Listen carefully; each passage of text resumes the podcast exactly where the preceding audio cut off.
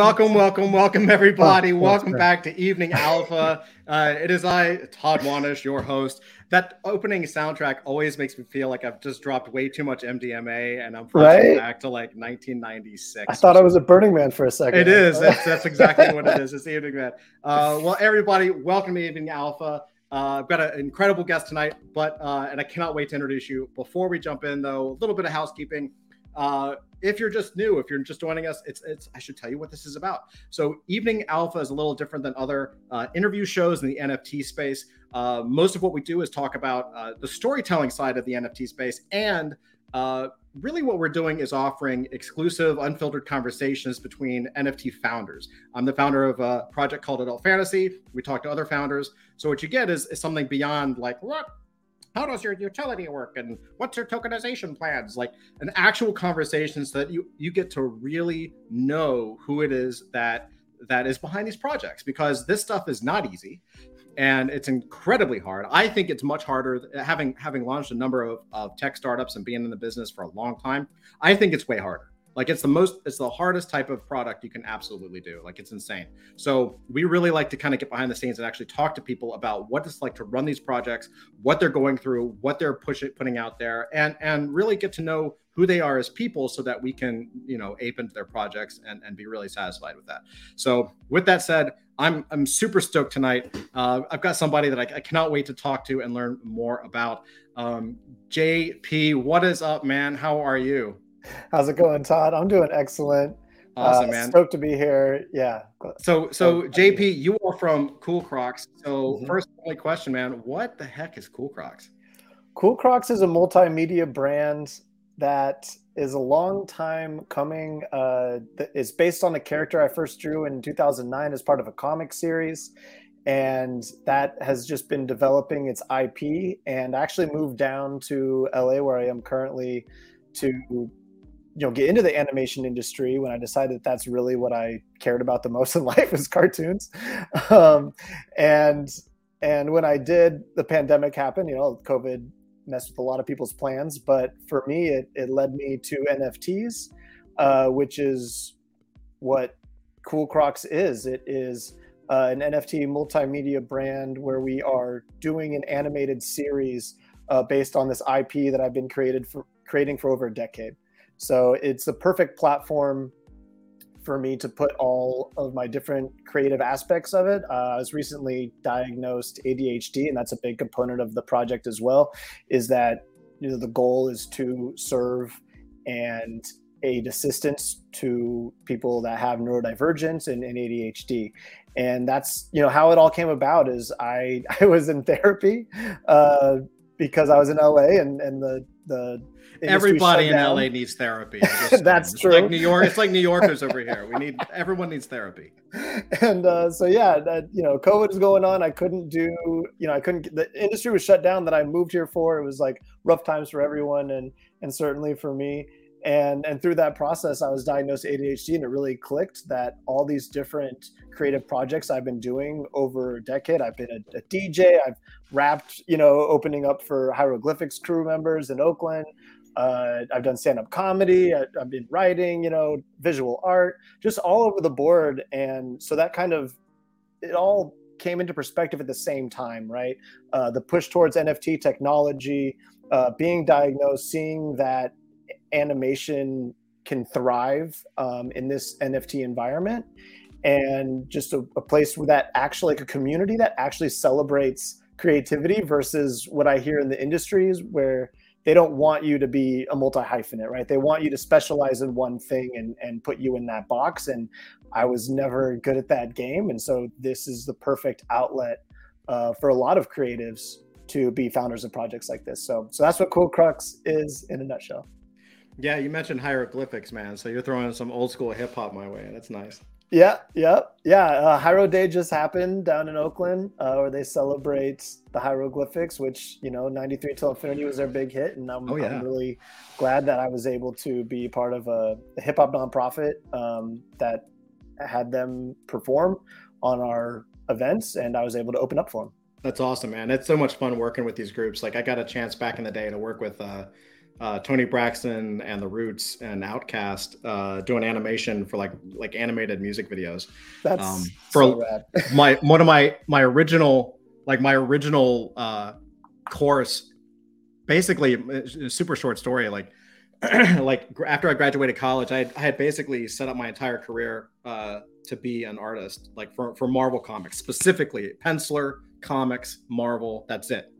If I had gotten that job, I, I would have been there for done right? Um, and what ended up happening is when I graduated, I had all the connections. I had worked my ass off through high school and college and gone all up and down the East Coast and talked to editors and did the whole Comic Con thing all the way to, to all the stuff. Got to a point where I knew what my work, I wasn't like like a badass, but I knew what my work was professional. And then the market crashed. It was like the 90s market cr- crash. And so nobody was getting work. Um, and so uh, that's I started working at Cartoon Network, and after a few years at that, I was like, you know what? I just want to do like music videos. Uh, all I want to do is animate. Like I wanted, I wanted my career to be like uh, a-ha's Take on Me. Like I was like, if I can just anim- direct animated music videos, like my life will be good. Uh, and so I got a few. I got I got to work with the Roots. I got to work with OutKast. Uh, I did uh, Toni Braxton uh, and maybe a couple others like like smaller tier people. Um, and then I was just like, man, it was way too much work and not enough pay, and like all the that's other, music, all the other. That's what music videos are. Like, you know, I've got um, uh, I've been working on a bunch of music videos recently myself, just as production. You know, just doing what I can to survive in LA and doing a lot of production work on film sets and whatnot. And yeah, the money is not in music videos. That is for sure. For sure, hundred percent. Yeah, you, contrary to popular belief. You know, but it's cool. I mean, like like that's that's that's awesome. You know, yeah, it's a lot of it's a hell of a lot of fun, but it's, it's something you can do in like maybe your twenties, maybe your thirties, but after that you're like, nah, man, I gotta eat. You know, I gotta make some so, money. so so you, you took all this passion that you have and you're doing all this stuff. Um, what was it about? What was it about NFTs or, or the market or, or blockchain? Like, what was it that kind of gave you that aha moment that that where you felt like you could focus? Especially with this chaotic create not like not just creative energy and, and adhd and things like that but but chaotic creative energy which is even harder because I, I can relate to that 100% so how did you what was it about this space where you it just like made you able well, to focus on it? yeah i mean it was it's a lot of different things and like i said it's all them all converging together which was so profound for me like so i got into nfts I mean, a long time ago, like uh, Crypto Kitties. My, I, I, was recording an album, and my audio engineer was, you know, crypto nerd. Uh, shout out to Hash Brown. Um, and he, you know, was telling me about Ethereum. He's the first one to like held my hand to get Ethereum, Ethereum wallet. Like I already had Bitcoin, and so as a philosophy ideology, I liked that technology was moving. You know, an internet native currency that doesn't have any borders and isn't centralized, right? So, mm-hmm. first of all, philosophically, that really woke me up. Is like because I'm not a big fan of you know the the capitalist system, governments, or whatever you want to call it that we live in. Um, and so alternatives to that are very exciting to me. So that was the first thing that plugged me down that road. He helped my hand the rest of the way there to get me, you know, onto CryptoKitties and to see like what this kind of could do. And back then it was so new, I didn't really understand it. But uh, in 2020, um, 2021, February 2021, we made our first NFTs. He, you know, he taught me how to go through sites to mint my art as an NFT. Um, and so it was just cool to have art on a different medium. And that's kind mm-hmm. of all it was when that started. And then that the same month, Gary Vee's uh, company 137 PM came out with an article like WTF for NFTs. Right. And so I took that as a sign because that literally happened a week after I launched my first art as an NFT. So so I saw that as like I must be tapping on the zeitgeist and like new technology is very fun, exciting. Mm-hmm. Um, and that excitement, you know, really got into me. I you know, big fan of the VeeFriends project, which, you know, now we can see is kind of more like a cartoon brand. Like he's kind of doing like, you know, creating Disney in a way. Um, and so seeing that and knowing that that's also what I wanted to do with these characters that I had created back in 2009, um, it just kind of led me down this path. And then I saw Deadheads do their animated series, and it was like, and then that's when it really clicked. It was like, oh, this is a medium that I can do my goal in life, which was to you know merge all of my talents for for a, a cartoon show um, mm-hmm. and have it exist on a platform with a technology that's new and exciting and that circumvents a lot of the traditional media outlets and gatekeepers. Right. So all of those things happening at the same time, you know, as being diagnosed ADHD and learning about what that is and and seeing that this space is perfect for people that have ADHD and you know are neurodivergent because there's you're your own boss because it's so chaotic, mm-hmm. right? Like our brains thrive and do perfectly well in chaos. It actually makes it more calm. Like I'm better adapted to this you know chaotic energy of NFTs than you know an office life which I've had before and just it drives me insane. I can only you know it's only lasted like a year and a half. Yeah, office jobs are the worst, man. I I I am the world's worst employee. Um, I really am. I've only had I've only had two jobs, and they were both by choice. Uh, I was I'd already had my companies for a while, and I just decided like I had never worked for anybody else in in like a full time role. Like I, you know, I had a lot of jobs when I was a kid, and and you know, I worked at like Hardee's and Pick and Save, and like all these you know all these different places. But I never worked in like a like a creative uh, company, right? Uh, and so yeah, I only had two jobs, and the to- totality of those two jo- jobs lasted under three years. It was like two months, two years, six months. so out of my out of my God, 20 plus years, I've only had two and a half years of working for other people. And I was in there, I was like taking notes, taking photographs, learning how to like do stuff. And like I was as soon as I learned my lessons, I was out. Um, yeah. I, I could never, I could never do it. So um, so I think one of the things that's interesting, I think about Cool Crocs, is that you're not just talking about this shit, right? Um, a lot of people. One one of the things that that helped me gravitate to the space was everybody was talking about animation. Like you look at, and it's still true to this day. If you go to everybody's roadmap, anyone that has a roadmap, it's apparel, animation, comic books, right? Those three things. And at least, if not, you know, and then it's IRL events and all this shit. But but it was so much and i was like holy crap like everyone's doing comics and everyone wants to do animation the animation thing i kind of blew off because uh, with having done this for a number of years i was like there's, there's no way in hell 90% these teams can do it there's, they don't know what they're talking about right um, one of the things that I, have always said is like when we first launched uh, adult fantasy, people are like, well, where? Why isn't animation on the roadmap? Because I'm an animator. Like, wouldn't I have animation on the roadmap? Don't you want to pilot or this? And I was like, well, having done it before, lots. Um, the answer is it's not going to be on the roadmap until it's like well on the way of being produced. You know what I mean? It's not the kind of thing you just toss out there because the pipeline is so long and it just takes a long time to develop, and and, and a million things can go wrong and make it not happen. Um, yeah. And I think one of the things when I saw when I saw Cool Crocs is that you know, certainly you have a lot of those utility elements, like you're talking about clothing or gaming or IRL events, uh, which is totally legit. But you actually launched with an animated, like like a show. Like you didn't just say, "Hey, we're going to do an animated thing." You're like, first episode's over there." right? Let me know what you yeah. think, guys. First episode's live, and that that's that's incredibly impressive for for anyone that has never tried to do an animated commercial, let alone a, let alone a pilot. Um, it's a tremendous amount of work. I don't care. I don't care how how much motion, how limited the animation. It doesn't matter what the style is. It's a tremendous amount of work. So uh, I'm curious to know, um, really your decision also in, in saying, hey, we're going to come out with this. Like most, what most people would do is they would say, hey, buy the NFT. Here, we're going to do the drop. Buy the NFT, and we're going to, and then the NFT will fund the animated project. And you actually said, no, I want to prove myself first. Let me show you what I can do, right? And so I'm kind of curious as to why, like, what was your thinking behind that? I mean, and, and there's a couple things. First of all, thank you so much for for saying those. You know, coming from you, that that means means a lot. Uh, second of all, uh, props for being a responsible NFT founder, where you didn't put something on the roadmap because you knew what it would take and didn't want to, you know, promise something that uh, you weren't sure would come about if you know things went a certain way. So I think that is certainly lacking in our space, um, especially during the gold rush era. Uh, you know, 2021 and, and early 2022 this year, it, it was crazy what people would just throw out there and and just hope to God, well, we need to, you know, once we make a million dollars, then we can start trying these things that we've promised.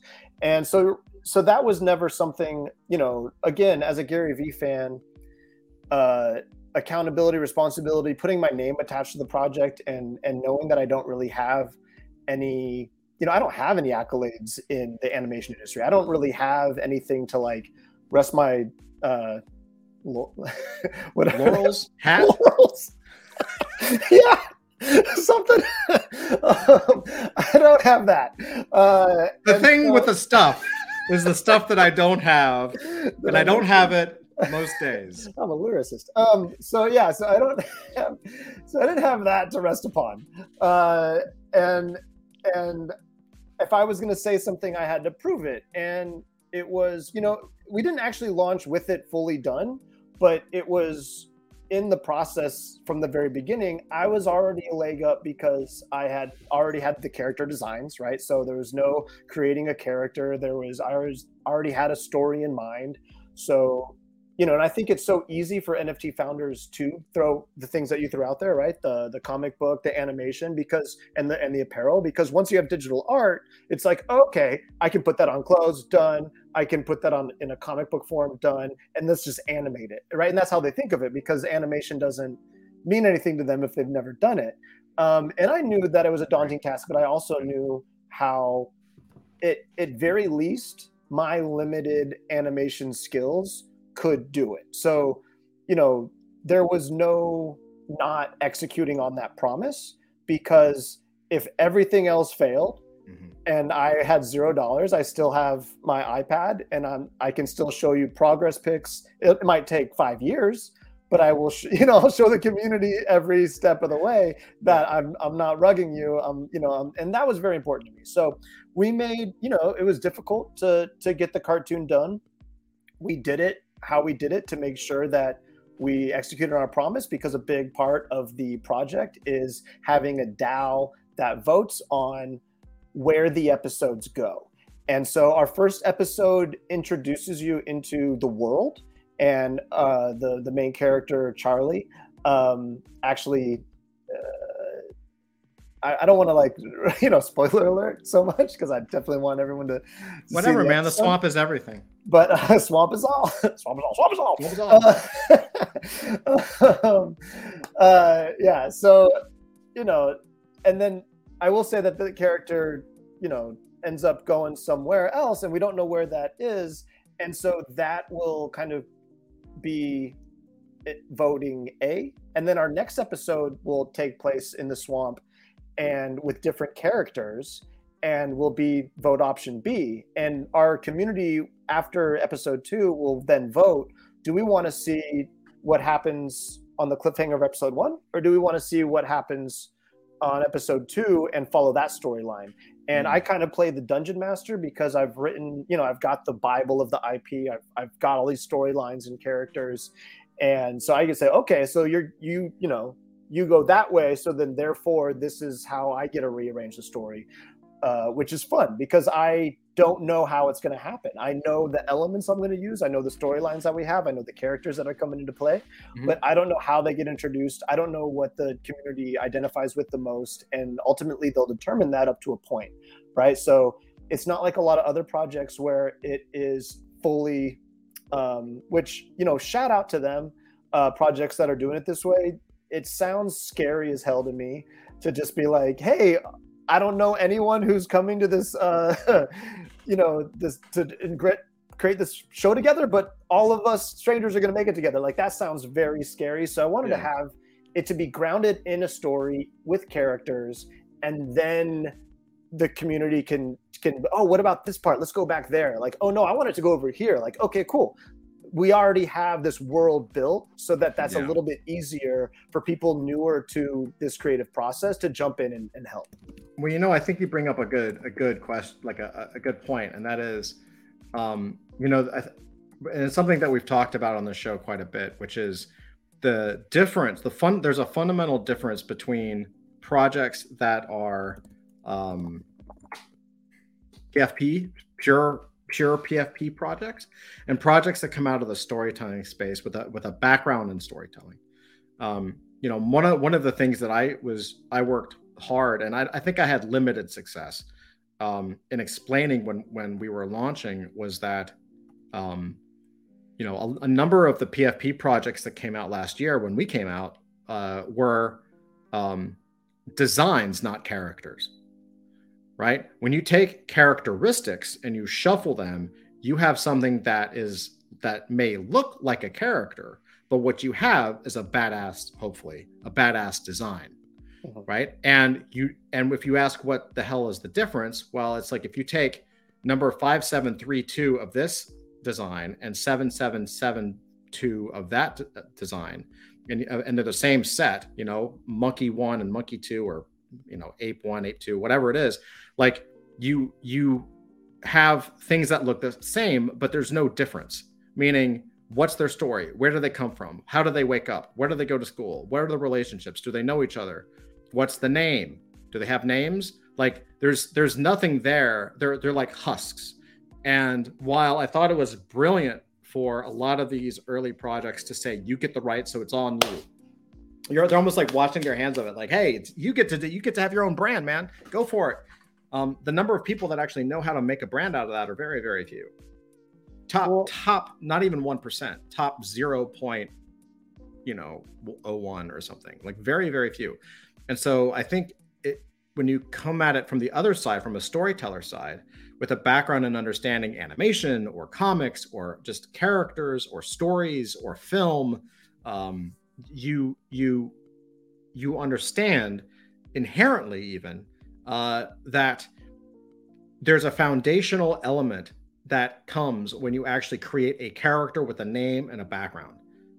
Even if it's if even if it's all you have, if you have, hey, this is all I got, names and backgrounds of these characters, and these characters kind of different, um, that is enough to actually then move forward. In fact, that was sort of the second generation of Bored Ape, right? Where like all of a sudden some of the apes that had the, their wits with them or, or their desire um, got together and said, "Hey, we're the Ape Crew, and we're gonna we're do a podcast. Hey, we're the Ape Band, and we're gonna do this. Hey, it's Ape Beer, and here's my like." They started to kind of formulate cliques and tribes to present uh, different projects, right? And I think coming out and being able to say, "Hey, this is this is uh, a foundational layer. The storytelling layer is the foundational layer. The character is the foundational layer. Let's build on top of that." I think it's fundamentally different from how um, I would still say a majority of other of projects in the space are like trying to attempt. Does that make sense? Yeah, I mean, and I think there's kind of like a gray area in between that that I'm kind of striving for because, um, you know, we we created Cool Crocs basically exactly the same as the run of the mill uh, PFP projects that were coming out in t- late 2021 because that's when I was building it and like that's the template that I knew. But I didn't realize that like you were saying just having Cool Croc which was a character that was already developed and all these other characters were kind of based off of him. And just like okay so he's the spokesperson. He is the character. He came from this world made of crocs. So now i'm just throwing attributes mixing them all up and this is the world. And so right. it becomes kind of that hybrid where it's like, this is the world that he comes from. I have this character developed. This character is developed. He goes on to do all these things. I, I know all that. I've written those stories, but I, I was loose on the backstory. I know he comes from the swamp. Let's explore what that is. Mm-hmm. Let's create that. And then with the, you know, using that process of just amalgamating the traits together to come up with all these different uh, crocs, you know, like so those aren't characters, but I now see uh, the community because they live in a world and that's an established world. The community is creating those backstories, and that's the fun part of it. And I think, like when you mentioned, you know, giving um, people the ability to use their PFP and start a brand with it, giving those commercial rights. I mean, you're right. No, people, the the general person isn't going to succeed with that. I think Bored Ape is you know, a unicorn is, is special in that regard to where it has enough brand recognition right mm-hmm. now that you could kind of do that and get away with it without really knowing too much about creating brand. Right. Whereas you really can't do that with any other NFT project right now, no matter how much they're selling that to you. Yeah, and right. So, you know, for for me, it's like I want that to be the case. So I need to enable and empower and support that creation. Um, I mean, oddly enough, a little bit of that happened literally today. Um, a couple awesome members of our community have been making derivative art.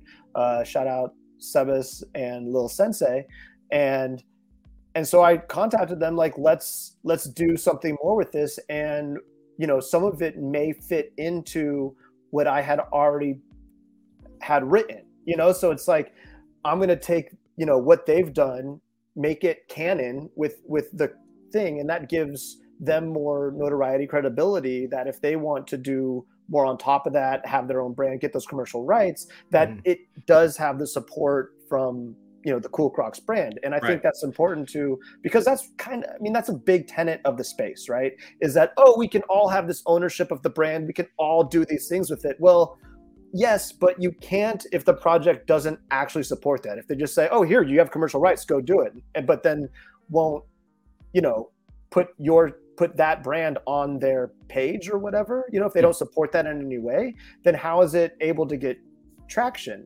Unless right. you're Bored Ape, right? Again, that's that's the exception to that rule because it has so much uh, notoriety right now. Right. But I think to to actually execute on that ideal that a lot of us have, mm-hmm. founders need to find ways to support their community. Yeah, one hundred percent. I couldn't agree more. And and I, just to be clear too, like having having the PFPs um, is not a bad thing, right? Like like it, it makes a lot of. I mean, we even talk about it internally, like like the idea of having like like thousands of characters or or thousands of designs that together represent a piece of this greater story is totally legit, right? It's it's more the projects that that kind of drop the character or the you know what they call a character right and and say kind of wash their hands about it and then move on to the next thing without the support of the story that goes on top of it. Yeah, I feel like sense? a lot of them. Yeah, I feel like a lot of them are just like, "Oh, here's the story." Like, well, what is the story? Right. I don't know. You guys make it. You guys, hey, community, you guys do it. Like, but you know, well, like, well then what are we buying into? It's like, oh, the story. But, well, there is no story. It, you guys are making it. Like, it makes an assumption that the shit is easy right? And it makes an assumption that like it makes an assumption on the part of the founder or the founding team that people can just do this without really specific direction. Right? Absolutely, you can do this 100%. Everybody, there is no one uh, listening to this podcast that cannot create amazing things in storytelling. Like that, that is now no longer a problem right? Uh, with that said, you still it still is incumbent upon the founding team and the people creating the project to say, okay, here are the rules of the world. Here's here's how this thing could kind of work together. And here are some of the options you guys can have that if we work together uh, and through contests or games or whatever you're going to do, um, can actually pull out these new instances to fit inside the world. It's still your sandbox. You know what I mean? It's it, it, if you just say it's a free for all, you get nothing because you know one person thinks it's a eh, you know oh all of a sudden you know Cool Crocs goes from being Cool Crocs to like you know Speed Racer for no reason. You know, like well, Speed Racer meets Transformers with a sl- slat side of you know I don't know and now, cow and, and chicken all I can think of is the cool Crocs with the big like yeah. old school anime. I'm like, oh, that's kind of cool. But, yeah, there's a there's a classic there's a classic uh, Simpsons thing where where they like they they allow Homer Simpson to design a car, and it's the and he ends up putting the best stuff from every car and he puts it all together, and it ends up when it's unveiled, it's the ugliest thing you've ever seen because nothing fits together at all. Um, and that's kind of what I that's that's like a meme I think for most NFT projects that are not really thinking about it in the way that what you're talking about. And, you know and I, mean? I think that yeah, and I think that that is you know it's open to interpretation and and that's the beauty of you know, the creative space that we're in. But you know that decentralization, decentralized IP is something that we're wrestling with for the first time ever. So how we create it, like you know, like you're saying, like it could end up being like that ugly car because it was decentralized and everyone came at it with different ideas that don't fit together. Yep. And there, and then there's, you know, I think when we're talking about pure decentralization, Cool Crocs is not technically that because I'm kind of playing this dungeon master role and I'm, I'm I'm using this IP that has already been created and and these ground level stories that you know these stories that I want to tell uh, through these worlds. And so like that already exists. However, there's open you know there is DAO voting, there is these elements you know members can use their characters in the show. Like there's elements of decentralization without it being fully decentralized.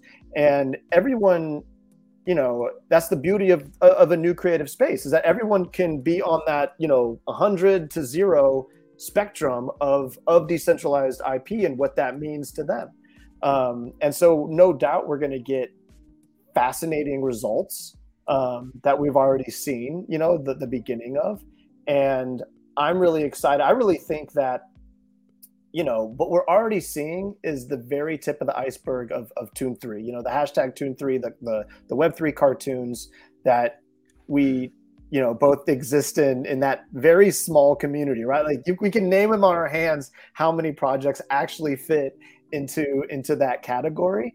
Yep. Um, but I really believe that it's going to usher in uh, a new golden age of animation because it's I think Rick and Morty showed us that we're hungry for new IP.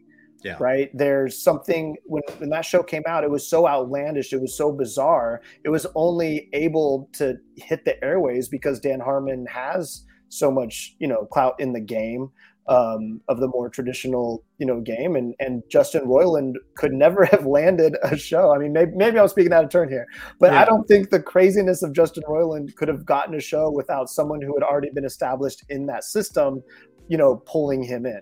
Um, and but but the success of it obviously shows that that's what we're hungry for as as consumers of content is really radical experimental creative you know cartoons. And that's what we're able to do when we you know get rid of when we bypass the gatekeepers of you know these suits that that I would love to know your perspective on on those suits that are giving the the green lights to shows and not giving the green lights to others because they haven't got to eat them you know meet the metrics. And I know a little bit of it since I've been in LA because that's the first thing that I tried to do was was uh, get into the writing world and and started uh, you know learning from other writers and taking classes and oh, hearing yeah. their stories about pitching and just being like this is i don't think this is for me because i it doesn't it's, seem like it rewards it's hell man. Uh, to me it was hell it was living hell. I'll tell you about it. I'll tell you that's a that's a great um uh yeah i'll certainly tell you about it. So real quick though i want to jump in the chat uh just say give give props to everybody who showed up tonight.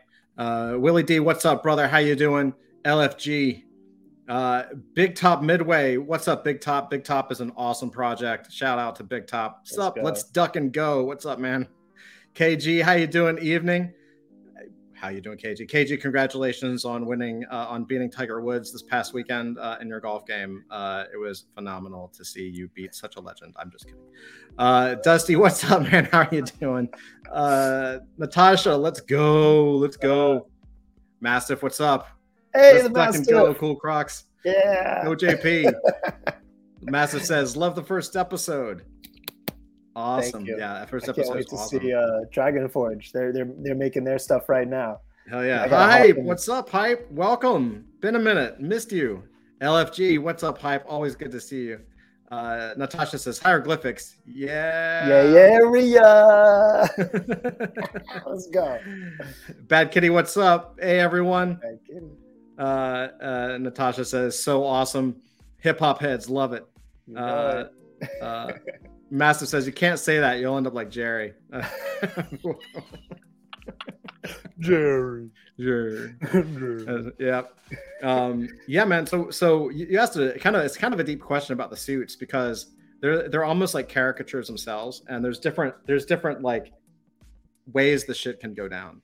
Right. So without covering all of the stereotypes, um, a, a, there's like a lot of these people run by committee. um, you know, I, have seen, I've seen, I've seen projects get tossed out for the dumbest shit um, in front of the best people, uh, purely, purely because they were worried about something that wasn't a problem, um, the color of someone's hair or the the size of someone's lips, right? Like ridiculous things that could be changed. Um, uh, I mean, just to people like it just the most the weirdest shit, dude. Um, you also have other people who, um, you also have people who will select projects, and this is again not everyone. I'm, I'm putting people into giant buckets here, right? Um, but like, you have someone, uh, you have people who will put, they will select projects that they can control right? So if they if they feel like they can actually be the cook and be the chef in the kitchen, uh, then they will do that. And and if you don't want that, then you're that's the, the good good luck, and, right? And I think that's what I think that's probably the most important point is that uh, a lot of and and there, there's a fine line, right? Like as, as a creative, um, I've I often said this as in regards to my making music is that like you know making art is like making babies but you have to like kill half of them. Yeah. Because you know they that's what the cutting room floor is right? The that phrase of like okay that's not good enough. But like you still create like that's still your baby you know? So it's like yeah. it's hard. So you have to like kind of become okay with making a baby and then murdering it. And that's I apologize for the metaphor. No, but it's but true though. It, I, it is. I, I mean, because that's how the, much it means, you know, to, to a lot of us artists what, when we create something and then we have to say, not good, not doesn't fit, nah, can't use it, and it hurts. What what ended up happening to me is I got to the point where I I was fortunate enough to get in and I was doing I was pitching and uh, I got I got in front of one of the bigger, one of the biggest names in, in animation. So someone that people in animation would, would know. Um, super good guy, legit, like runs a tight ship, awesome to, to artists, um, was really supportive and was really interested in working on this project that I had pitched. And I was diving into to what it's like on the other side of things because you never know, right? Like like there's a difference there's a difference between being an animator and being an animation director and being a showrunner and being someone that actually creates the show. And i, I don't want to say the artist he, he was the the animation guy he was t- talking about um, and he wasn't saying it as a negative but he was just being thankfully he was being real. Basically at the end of the day to to your point jp like you are when you go into the traditional system you are signing over the rights to everything um, so you don't get you don't get 50%, you don't get 90%, you don't get 99%. You get a, a fraction of a fraction of a fraction of a percent. You are the lowest on the totem pole for inventing the show. On top of that, on top of that, on, right, on, on top of that, um, you're the one doing the animation because you're basically what you get as the artist when you do these shows is you get your name on the credits as the director and as the creator you get your artwork and your characters if it's successful everywhere through licensing and creative services deals right? Um, and you get yourself a job. So you get a you get a higher pay a, a slight bump in pay over say uh, a director right? But not so much that you're buying a yacht if you get my drift right? And and i was talking and, and so and he, thankfully I, I learned this. I mean you're, you're you're basically getting you know a decent pay, right?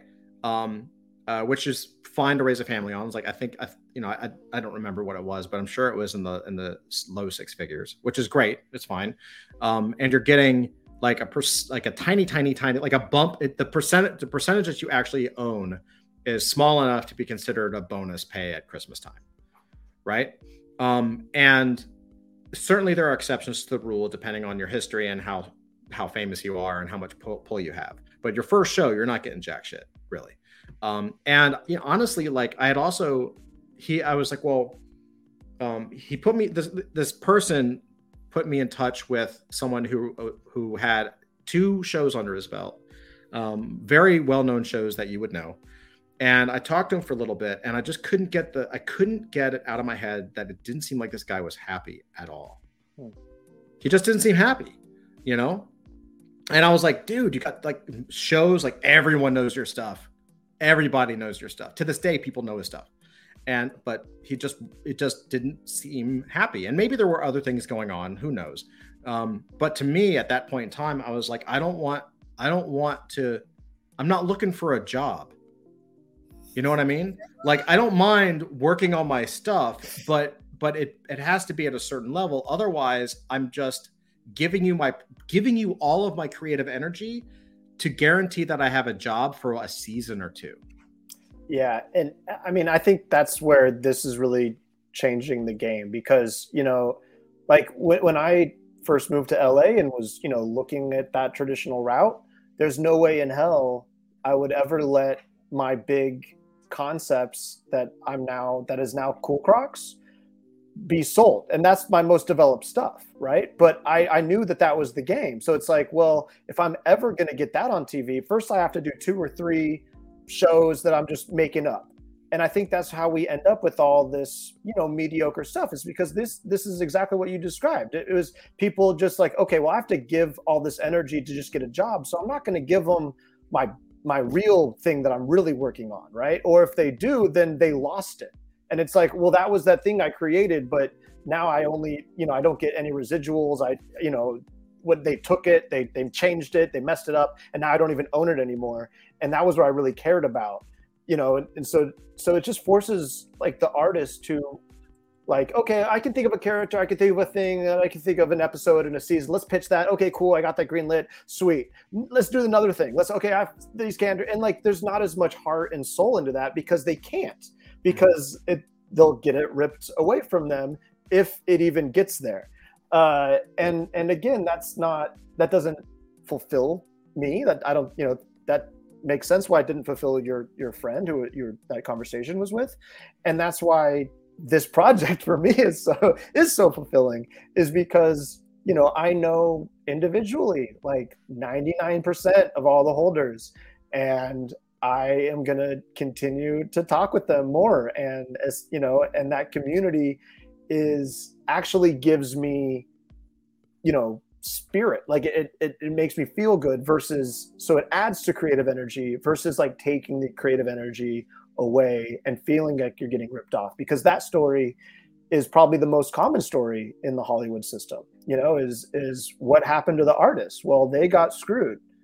You know, and and that's the most common story you know, and, and I, I understand it from like the perspective of what the media companies have to do when they're overhead and blah blah blah but it doesn't negate the fact that you know they're using artists like wood to a fire right? Just keep the thing going to keep it lit and they're just burning us out you know and and and for what? You know just to keep the train moving a little bit further just to feed the the pockets of of those execs and and keep those numbers good for the investors. And and you know so many artists have an issue with that and it's really difficult to walk that line where you can be commercially successful and still you know and still keep that you know like to navigate that is, is really tricky. I definitely haven't found it myself which is why nfts were were the answer to that. Like oh let's bypass that whole system. Let's just even though it's difficult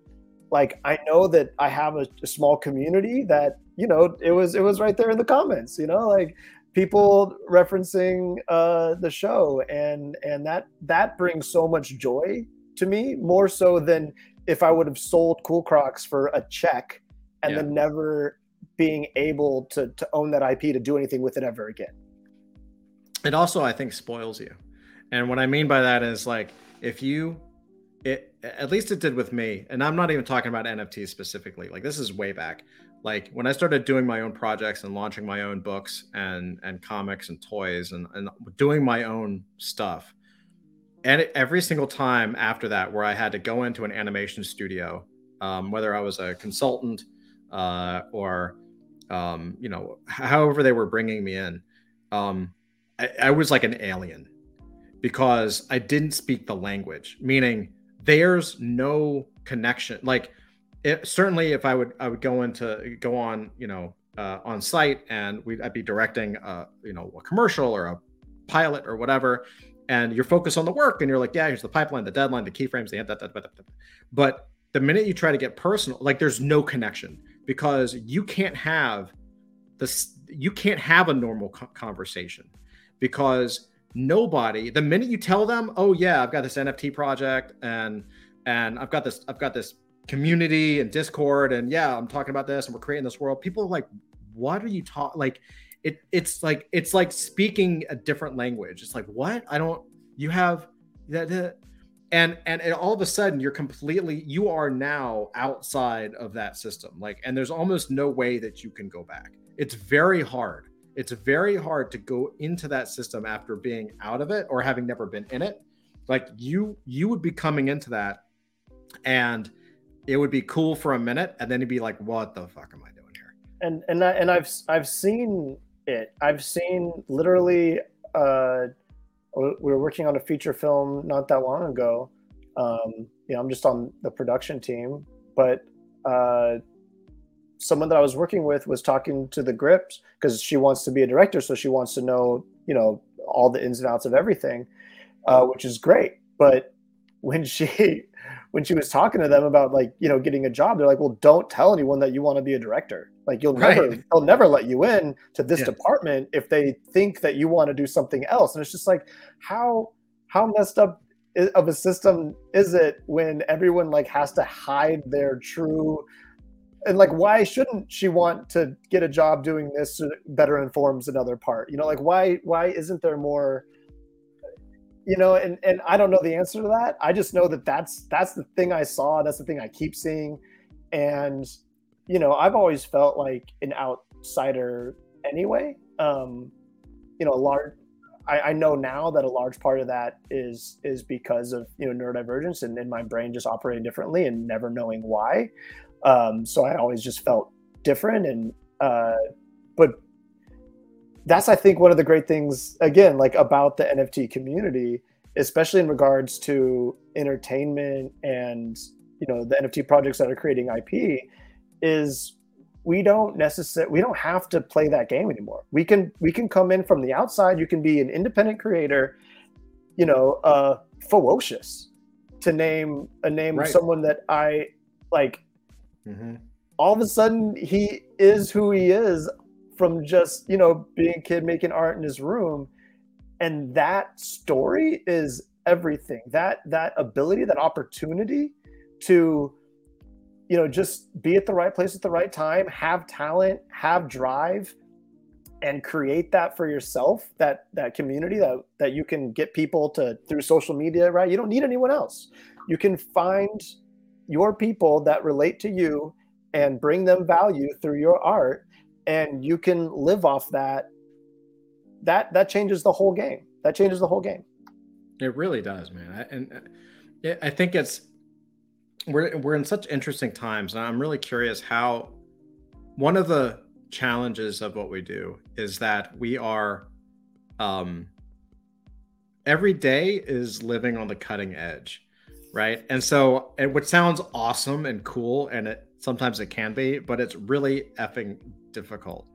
And so um, I'm curious, like, how you manage this kind of this, I don't know, quote unquote, cutting edge problem where you're there is there is no template, right? Like we don't even have enough information in the NFT space to predict how September NFT sales are going to be because it because Dune Analytics, as far as I know, and, and some of these other trackers only go back as far as last year because that's when they were built, right?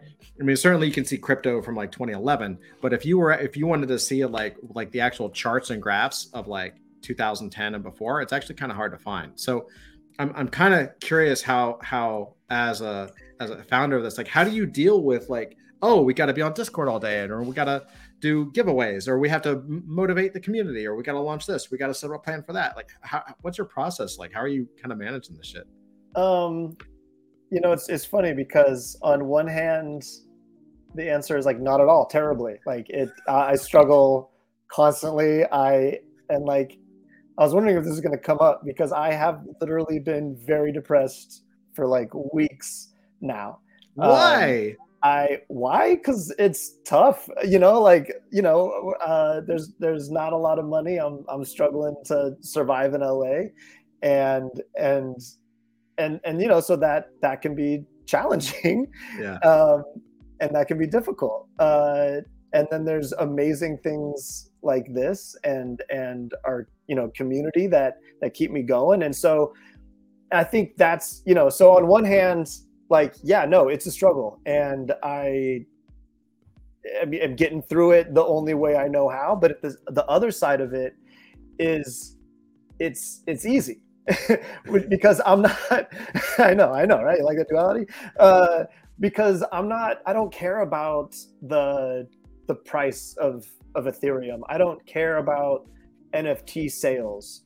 Um what this is is a drive, a lifelong yearning to have to create something. Like I said, I drew this character in 2009. Yeah. Like I've been I've been kind of developing and toying with it. Um, and I think really I was scared to to go all in with it. I think that's that's that's what it was. Is that I've been doing this on the side and no one was giving me outer validation that like, oh, you should do this full time for your for your life. Like I didn't get that validation, so I kind of leaned away from it, but I couldn't stop. I couldn't stop thinking of the stories. I couldn't stop thinking of the characters. I just kept toying with it in my spare time, and then eventually realized that that's what it was was a fear of of that. And then so I took you know again took that big leap to go to LA um, to just pursue it no matter what. Thank mm-hmm. God that I found uh, a a better medium, in my opinion, that this NFT uh, technology, as opposed to you know the the industry that we've both been talking about you know the the cons of. Um and and so once i found that it's like okay like i this is what i'm going to do. It doesn't matter what it looks like because i know from a philosophical ideological and even technological level this allows me to do what i want to do. Now i just have to do it. And so i don't care what the ethereum price is. I don't care what nft sales are. I'm doing what my heart always wanted to do. Yeah. And yes, it can be challenging because we live in capitalism. The rent has to get paid. I have to feed myself. Like stuff happens. You know, life is hard. um, but you know, at the end of the day, there's a you know the mastiff is quoting a, a part from the episode. You know, that's and, right. And and nothing's better than that. That's awesome. Yeah. What uh, what do you what do you think is the what, what do you think about all of these uh, companies and networks now jumping into the NFT space? I think it's inevitable. I mean, if if there's money, there's gonna be corporations that want that money. You know, like as soon and that's that's what capitalism necessarily does is keep creating different segmentations to sell to, right? The tween did not exist when we were kids but they invented that demographic to sell to them. And right. and that is a process that is necessary through in capitalism. So once a little window opens up it will be exploited as much as possible because that's what the machine needs to continue moving. Um, and so of course they're going to get in but you know we've had at least a year now um, and we still have a solid amount of time maybe one maybe two maybe three maybe five before we see a, a real before I, I think there'll be like a shut i mean because that money that corp whatever you want to call it it does take over. But right now we have this opportunity right? And that's why i'm so passionate about it is that right now an independent creator is on the same level footing as versace Ain't that cool, Marvel. man? Isn't that freaking awesome? It is. It's the coolest thing ever, you know. And it's like it's so exciting that we have this opportunity right now. We can do it. It, it it's not going to be here forever. You know, you have to be smart. You have to be tactical. You know, you have to really work hard. It's tough, but it's an opportunity, and these opportunities don't come very often. You know, and I feel at, at my age, I'm 36, so I, you know, was a kid when the internet was created and didn't have the foresight to be like, oh, I'm going to be a, on computers because this is the future. You know, didn't. So I feel like I missed the internet. social media. Facebook was created, you know, when I was a freshman in college. Is basically Facebook was basically created for my generation specifically, mm-hmm. uh, and I missed it. I, I didn't, you know, use that technology to become, you know, an influencer or or what have you. Uh, and so I feel like I've already missed it twice. And so when I saw NFTs, it's like there's no fucking way. Yeah, dude. I'm missing this again. Yeah. And it's a platform actually for art, whereas you know we know social media really wasn't right because they own everything that you put on there, and we know that in its infancy, the the internet was just information, so it really you know the, the laws weren't really there yet, the the uh, structure wasn't really there yet. But now everything is mature. You know, we have in, uh, uh, internet, you know, currency native to the internet. You know, we have our art, we can own it through the blockchain, if it, even if it's digital. So now all the infrastructure is in place to allow for us to go. So as artists, let's go. If you're listening and you create anything, make an NFT project, stand by it, and and work at it. It's so the future, man. I mean, it's the way everything is going. You know, if you believe that people are going to spend more, more and more time online, and if you believe that you know, because people spend more and more time online, that at some point digital items will become as precious and as valuable as real life items. Uh, then the only thing else to, to decide is whether decentralized digital items are more important and precious than centralized items. And and it, it's pretty obvious, I think, with with anyone who thinks through it critically, uh, what the actual answer is, and that, and that is NFTs and, and and what we're doing in the space. And I, I think it's really obvious.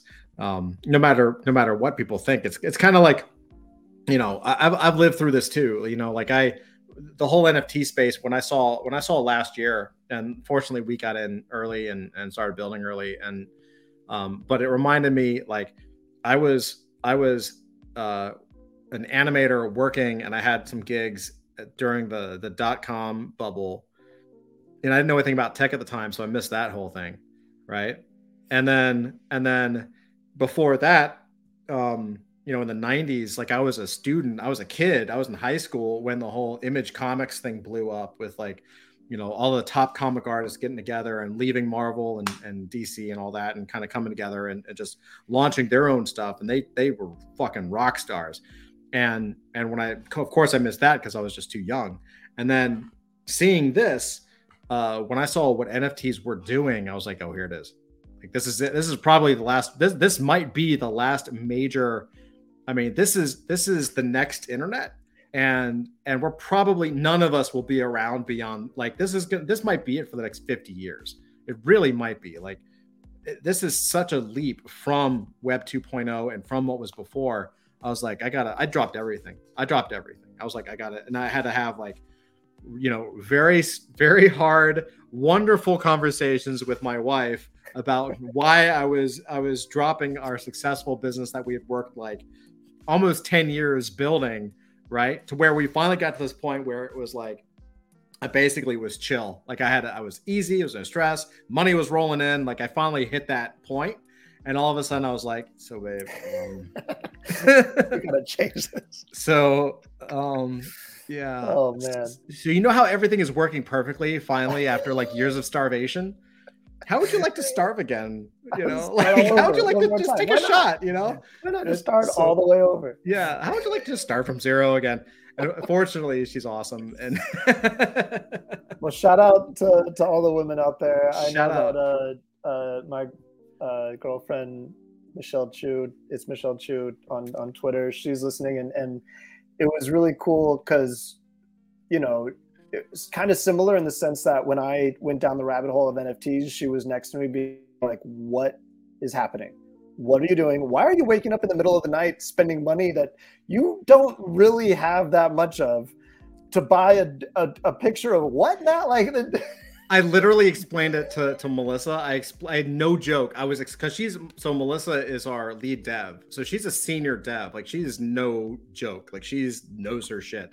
And I literally had to start breaking down crypto. Uh, I was trying to explain NFTs and crypto, and no joke, I straight up said, "So you know the story about Magic Beans?" And I just told her the story of Jack and the Beanstalk, and I was like, "That's what it is." And she was like, "This is not selling me, Todd. Like this is you're not helping your case."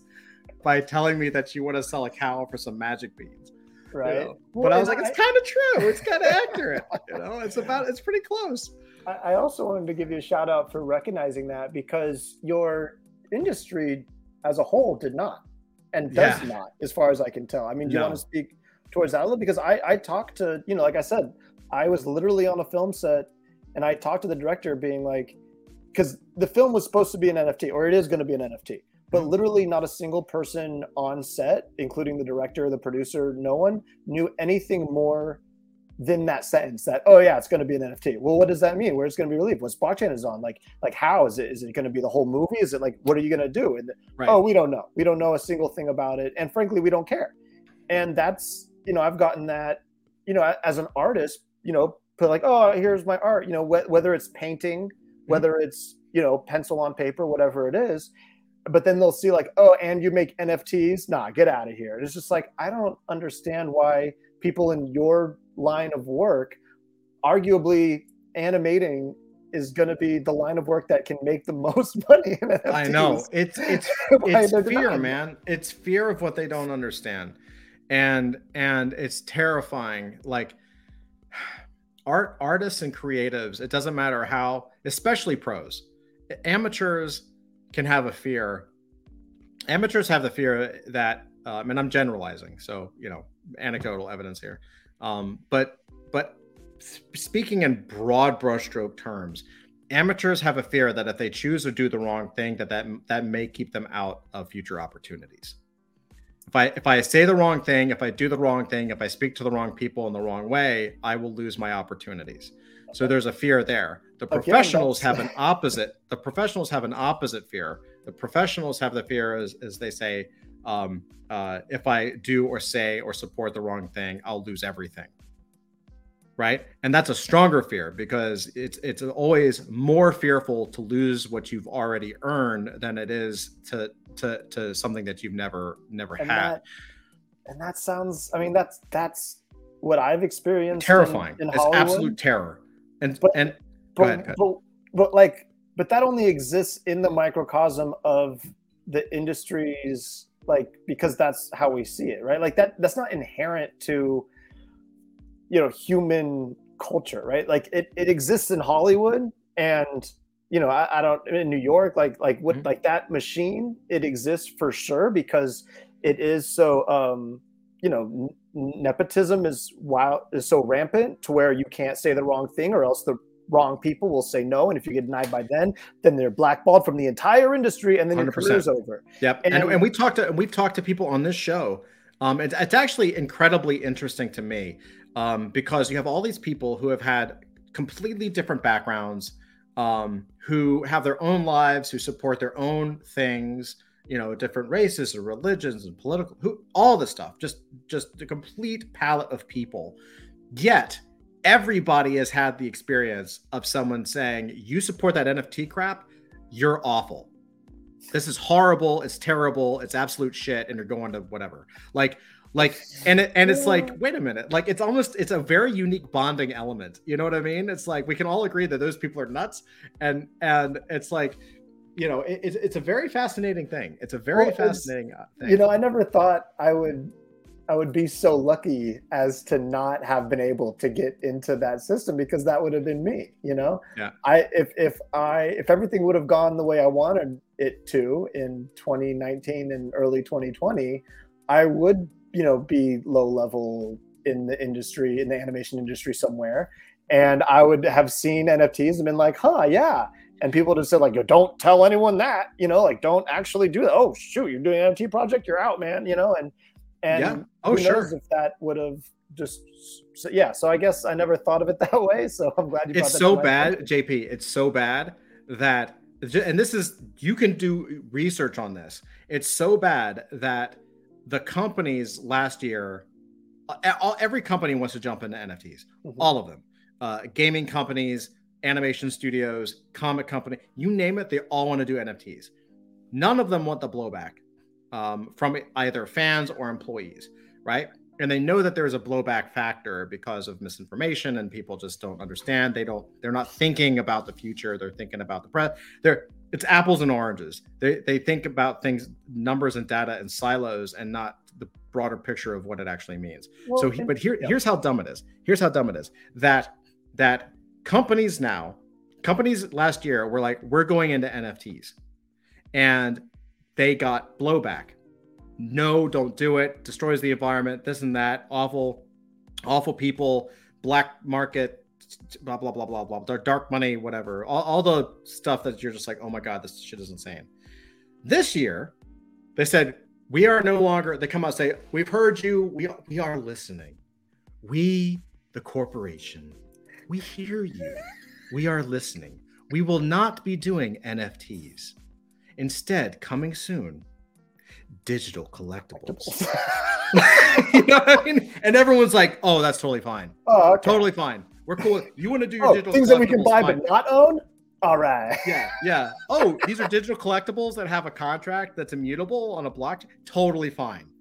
Absolutely fine. As long as they're not NFTs. And you know, and and I think and I think what you're gonna see is that I think that the the, the word NFT is like the word JPEG. Like nobody says really JPEGs. They export to JPEGs, they upload JPEGs, but you're not really talking in terms of JPEG. You just say picture. Yeah. You just say picture. And that I think is pretty much where everything is headed. Yeah, right. Gonna... At the minute you get your, out of the out of the language, uh, everyone's totally cool with it. Yeah. Well, I mean, and I, I have empathy for that too, because it makes perfect sense why an established system would spread disinformation about something that could radically change and take away power you know from the power structure itself. You know so it is very threatening. This technology is very threatening to governments to you know people that hold power that want the established system to remain the same.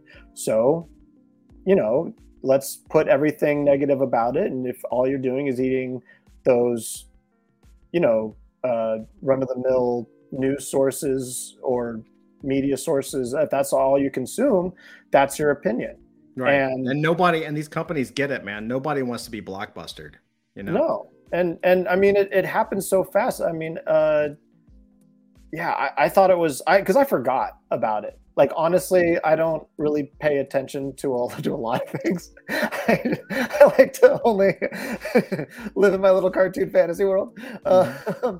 uh, uh, but uh, it was anthony hopkins he posted like oh some and i don't know if it was him you know but it was on his twitter profile like i want to learn more about nfts and i was like oh cool you know and i jump in there just totally like oh how fun anthony you know and then uh, every comment is no. Oh my gosh, you're the devil now. Oh, yeah, I, right. I thought yeah. you were great, but now I have to get rid of all your movies. And just like it's like really, you know. And so like I start going through so naive, being like, oh, actually, let me just inform you really quick. I'm sorry, you must have not have the accurate information. And I tried, I tried to just just be a reasonable human being and like be like you can't be reasonable, don't you and, dare. Yeah, I was lambasted and it was it was a horrible experience and I was like, "Oh my gosh, that is the the If you ever want to if you ever want to um have a laugh or just like have enough fodder to talk to somebody in a conversation like off off the internet and IRL, go look at any comment from any major comic publisher um, like Image Comics launched a Bored Ape book or like a couple of Bored Apes. It was um, um, he's an, a famous comedian. He has a Bored Ape, so he decided to do a Bored Ape comic under the Image banner, and just the comments are crazy. If you look at uh, DC Comics launched the Bat Cowl. They did, they did like a, a, Batman NFT where it's just like the cowl of Batman, and it's mm. like you can have one in wood and one in jade. Not not my thing personally, but people seem to like it. Uh, but the comments are just thousands deep and and they're hilarious in how like bad they are. You're just like, wow, like the the the emotion. It's not even a. It's just pure emotion. Yeah. It's just it's like it's like someone's taking away their toy. And and when really it's the exact opposite. Like you're like, yo, you get to create whatever you want now, and nobody can take it from you.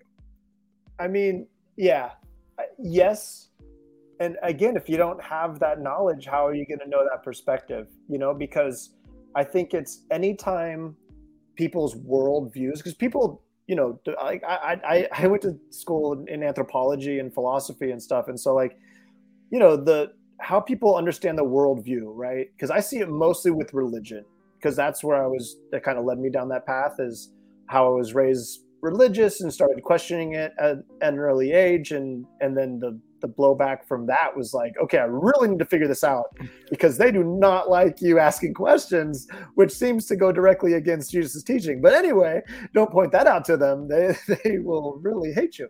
Um, and so it, it led me to, to study it as a phenomenon in human behavior.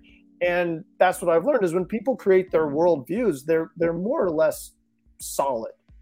And anything that threatens that worldview is, you know, uh, just won't compute and and must be destroyed for them to keep existing the way that they thought they existed and so it's it's really like i mean that's why you get that passion and that that emotion because it's it's life or death. You're this thing though we're open to it and we see the positives if they've only seen the negatives this thing is trying to destroy who they think they are. Right. And they they and so i i get from their perspective, it's just a shame that as a society, we've lost the ability to have a nuanced conversation, especially in media, right? There's no such thing as a nuanced conversation on a news channel. You know, like that right. that just doesn't exist anymore. And I think that's led to people not being able to have a nuanced conversation. And once, you know, that that's not a possibility between two people with opposed views. Right. Like it's really difficult to make any headway in in sharing ideas, which is a shame because that's the most beautiful thing about about humanity, in my opinion, is is the creativity and and how we can share these ideas that can change the world. Case in point, what we're all been talking about NFTs.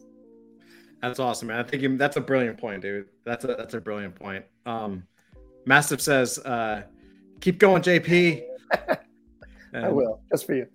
KG's laughing. He was, I think, he was laughing at our our, our uh, compassionate corporate talk.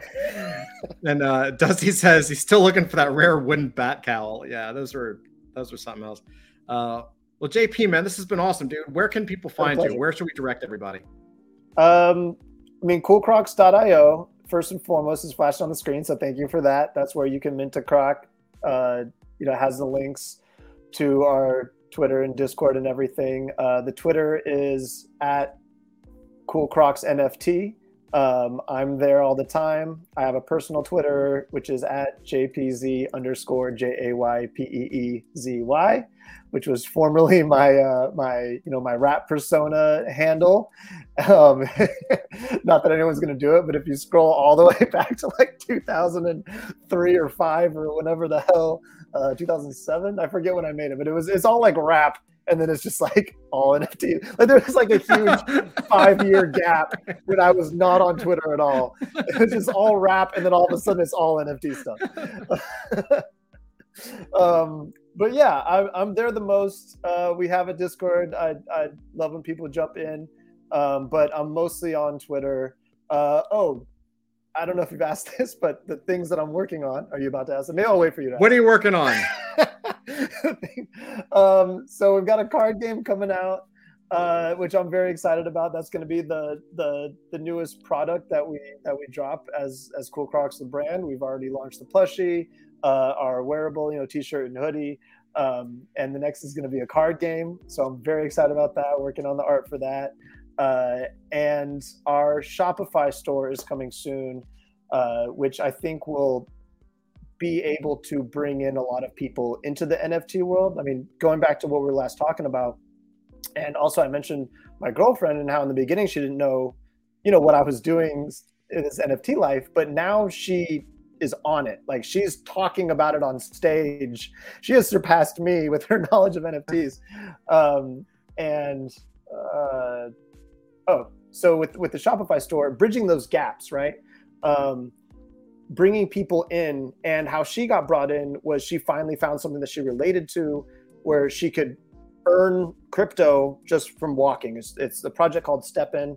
Um, so when she learned that, that you know she goes on walks, that she could just be making money just from going on these walks, like that's what clicked for her and i think all it takes is one thing it doesn't matter what you're into there will be an nft project if there's not already that caters to your demographic and that's when people will be like well i like that so maybe i do like nfts and so we're trying to do that through through the brand because a lot of people that I've talked to, they, they like the cartoon that's on YouTube. They like they really like the shirt. I've had the shirts for like a long time, and people come up to me like, "Yo, I love that shirt. I love that character," and I'm just like, "Cool, it's an NFT project." And they're just like, "I don't know what that is," but like, but that doesn't matter, right? Like, let's just bring them in slowly. Um, and so I'm excited for the Shopify store to open to let people learn about the the story, and then eventually they will see that if you're a holder of the NFT, you get all this stuff I'm selling for free. Holders get it for free. Uh, so I think that's when people will kind of like make that switch and just say like, oh, okay, why why wouldn't I go through the process of the MetaMask? I know it's scary. Uh, probably the listeners here aren't the people that you know this message is aimed to reach uh, to get over the hump of how scary going through the MetaMask process is. But um, that that's what we're doing with Cool Crocs to to try to bridge that gap, to try to onboard more people, is bring them into the storyline and, and the cool products, and then let them know that if you're a holder, you get all this for free. That's awesome, man. I think that's fantastic. And congrats again on getting the uh, animation out because that's no small feat. Thank you. Not Appreciate at all. So, absolutely. So, everybody, uh, go check out JP's project. Go check out Cool Crocs uh, coolcrocs.io. Uh, support support people. You got to support good people. So go out there, follow them on Twitter, support the project. Go check it out. Uh, and JP, man, this was awesome. Thank you so much, dude. Thank you so much. It's been such a pleasure. Uh, lovely talking to you. I hope we get to you know continue the conversations on and off the internet.